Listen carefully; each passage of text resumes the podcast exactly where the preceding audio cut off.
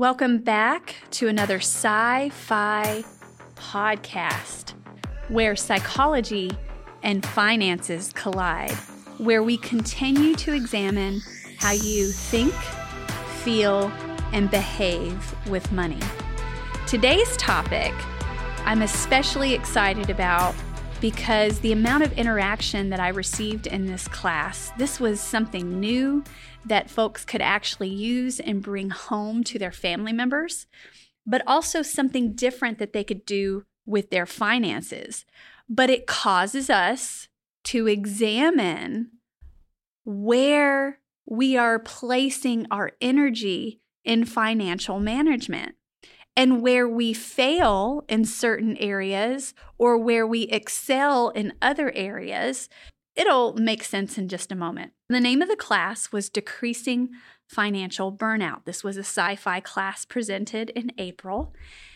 And the subtitle is Spreading the Wealth of Skills. And the reason for this is we all have a level of skill with our finances where some of us are really good in one area maybe in the budgeting sense, where another one, another area where we may not be so good at or excel in would be maybe investing or long term savings, those types of things. So we examine where are our skills and how can we further use those, develop those, and maybe even delegate the ones that we absolutely loathe.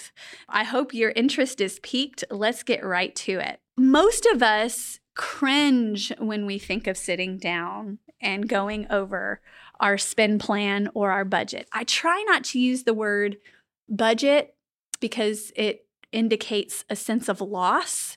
But in this case, I'm going to use the word spend plan instead of budget. So a lot of us don't even like sitting down to plan where our money is going to go that month. But if that's not something you like to do, maybe there's someone in your household that does. And if you can't find someone in your household that does, you can always delegate that skill to a professional. And we'll talk about that in a moment. Here's what I want you, the audience, to do I want you to think for about 30 seconds what you're good at financially that you enjoy doing. I wouldn't be a good therapist if I didn't make you do a little work. So reach in, reach down to the to the tippy toe area, to the tippy top of your head and pull out something that you're financially good at and that you enjoy doing. Now, some of you might think, ooh, I enjoy the shopping. That is a financial skill. I know some husbands or some wives listening to this might say, oh no, Olivia, that is not a skill.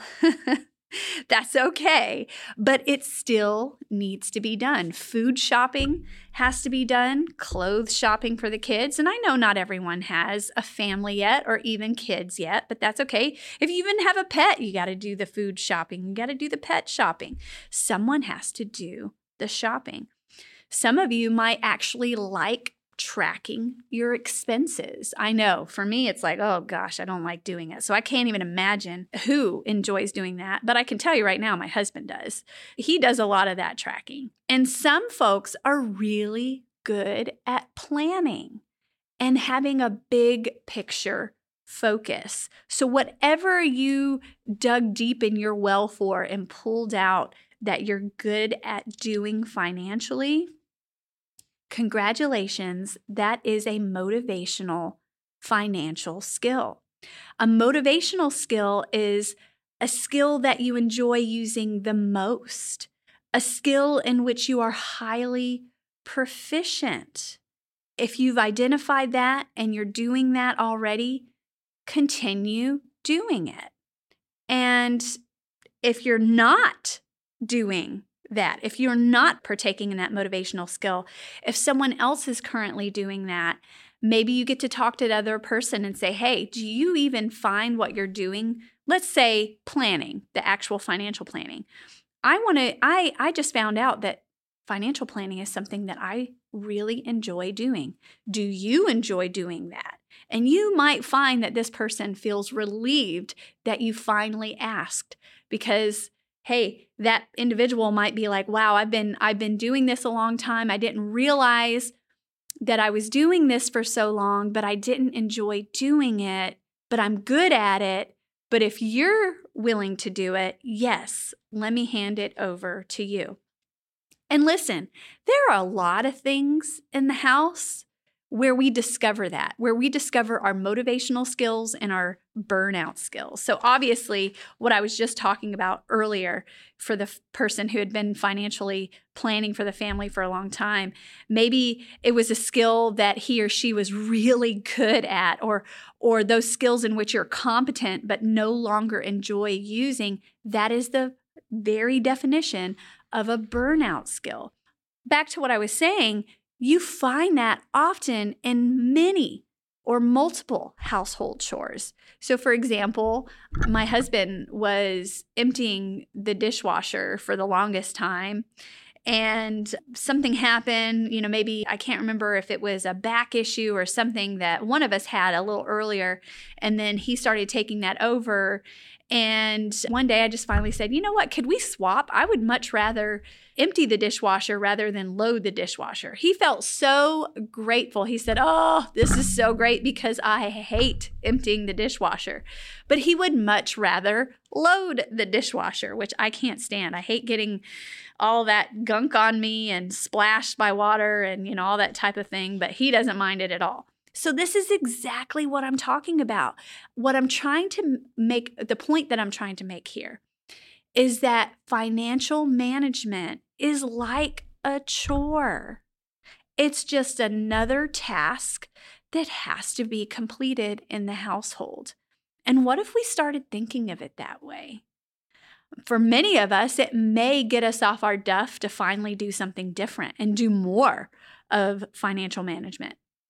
Now, for others who who've been enjoying financial management tasks for all these years, maybe you're thinking, "No, Olivia, I don't want to think of this as a chore at all. This is this is something I absolutely enjoy doing, and that's great too. That's that's perfectly fine. Uh, like mowing the grass. When I was growing up, I did not like babysitting, but I would mow people's yards like you wouldn't believe. And I would have a bankroll at the end of every summer because I enjoyed mowing grass. But there are folks who do not enjoy mowing grass. Now that I'm older and I have other things that I have to do, and eh, it's not on my top list of things to do, and, and my husband takes care of that. But that's just another example of how financial management can be viewed for you. And again, the purpose of these podcasts is to start to get you to think about finances a little differently. So if you never even imagined or thought of financial management or financial practice as a chore, maybe that's just enough mentally and psychologically to get you to spring into action. So here's the next exercise. We've already talked about what a burnout skill is, but I want you to identify that for yourself. What are you good at financially that you don't enjoy doing? Write it down and then see if this is something that you can delegate because you may have been avoiding doing this burnout skill for the longest time out of fear or even ignorance. Maybe you just didn't even know where to start or how to start. But if you delegate that to someone, then that could free you up and make you more confident and competent to do that. So, I wanted to share with you after the class, I always give a survey about the barriers associated with that class. So, for this particular barrier, I asked, What are your perceived barriers when it comes to delegating different skills within the home, financial skills? Uh, one person answered and said, I'm single. I don't have anyone in the house to delegate to. And I may not be able to afford to delegate to a lay or professional. But this person does give the class the benefit of doubt and says, having said that, Olivia made a good point. Sometimes delegating to a lay or uh, lay professional or professional can actually save or make you money. So let me repeat what I said in the class so you can understand that a little bit more. taxes. My husband, even though he's the financial guru in our house, he is not a tax professional. He is not steeped in tax code. He doesn't know all the new rules, all the things about taxes that are constantly coming up. So I think I've even shared this before where we finally went to a tax professional, a CPA. And boy, she saved us a lot of money. And this year, what I really appreciate about her gosh, she's helped us every year with something. There's always some miracle she's pulling out of her hat. And this year, she brought up tax planning for us. And she noted some, you know, good things that we're doing with our money and said, because you're doing all these good things, here's what you need to consider with your tax planning. And I was thinking, wow, I can't believe I didn't think about that. So thank goodness we delegated to a professional who can understand what needs to be done and therefore can actually save us and make us money. So that person was left with this is something to ponder and investigate. Another barrier, so outside of, listen, this person said, okay, my first initial barrier that comes to mind is that I'm single and I don't have anyone living with me. So there you go. You have a lay professional or professional that you can engage with and you know maybe you're paying a little money up front for the service, but like we have seen time and time again, it can actually make you money and save you money over the long run. So, then another barrier that someone said, I'm a control freak. And I'm so thankful that this person put that down as a barrier because don't we all engage in that? Oh my goodness. If we would only allow someone else to do something for us, our lives could be a little easier. But when you are a control freak, it robs you of that opportunity for a little freedom and a little relaxation and peace. But then it also robs someone else of the opportunity to help you. So it could be someone in your house, maybe a child who who you're wanting to delegate the meal planning to so that you spend less money on eating out. We're going to allow our 14-year-old to do that. She's starting to do that already. And if I and and I'm I'm a recovering perfectionist, so I'm a little bit of a control freak, so it takes one to know one. I get it. But allowing her to do that allows me the freedom to engage more in my financial motivational skills. Again, her service to us as a family is going to assist us as a family. The other barrier for delegating burnout skills is embarrassment. This person doesn't want to admit that they need help in that area. Ooh, that could be you, audience. But isn't it actually more courageous to let someone know that you need help in this area. And by asking for help in that area, if you could improve your finances, wouldn't you want to? Wow, that could be awesome. There's a lot that we don't know. We can't expect to know everything. So maybe reframing that embarrassment as a way to try something new. It's not that you don't have all the skills and tools that you need, it's just that because this is not something you've ever dabbled in, I really need help in this. And that's a good thing. I would encourage you to have that conversation with your family, delegating that burnout to whether it's your spouse, your child. Listen, your children are great at keeping up the lawn. I see folks that come in for budgeting that are living paycheck to paycheck and are paying a lawn service 250 to $300 a month. And they have grown children living in their house. Listen, I believe that you are able to operate a lawnmower at the age of 10. I mean, don't quote me on that, but I think it is developmentally appropriate. you have the ability, you have the wherewithal to operate that kind of machinery with proper guidance and proper education at the age of 10. All right, I was doing it at the tender age of 10. Surely, if I can do it, any 10 year old can do this. And listen, I know that some folks might even go there and think about children who not be who may not be able to but don't rob them of an opportunity. Even if you have a special needs child who may be on the autism spectrum, they could, depending on their ability, can still cut the grass and can make them feel productive and empowered. So don't automatically rob your children or other people in your lives of opportunities because you don't think they can't do it. But again, with proper supervision, those types of things. We want to empower our children, we want to enable our children, but we also want to do that with our spouses as well. Because one of the things that I see often are widows who come in after their spouse has passed and they don't know the first thing about budgeting or spend planning or managing the finances. So we don't want to rob these folks of opportunities to know how to live once you've even passed on. And we're not even talking longevity here. We're talking learning this now because you never know when you will be called off of this earth. So, delegating burnout can be beneficial not only to you, but to other people. Here's another exercise that I would like you to think about. What financial skills do you need to develop? Are you strong where your spouse is financially weak, or vice versa?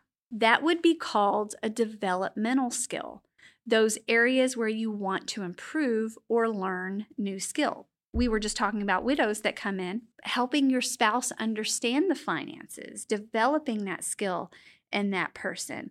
You can read a financial book whether you're single or married. You can you can read it alone or you can read it together. Or if you're like me uh, or my husband you read the book you highlight what's important and then you share the highlights which makes it easy for two working professionals or watching this recorded class together. That will be made available to you in the post under this podcast, the class, uh, full class that I did on delegating financial burnout.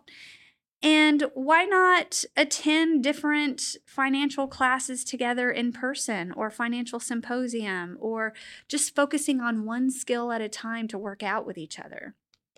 Here's the last thing that I'm going to ask you to do as far as an exercise outside of finances, where do you excel? So, me outside of finances, I excel in uh, music, I excel in athletics, I excel in speaking roles. So, those are some things that I can transfer. Those are transferable skills that can be transferred from role to role. So, if I'm good at running, which I'm not going to be doing anymore because of my back surgery. But there are other things that I am very happy to do and I'm enjoying doing.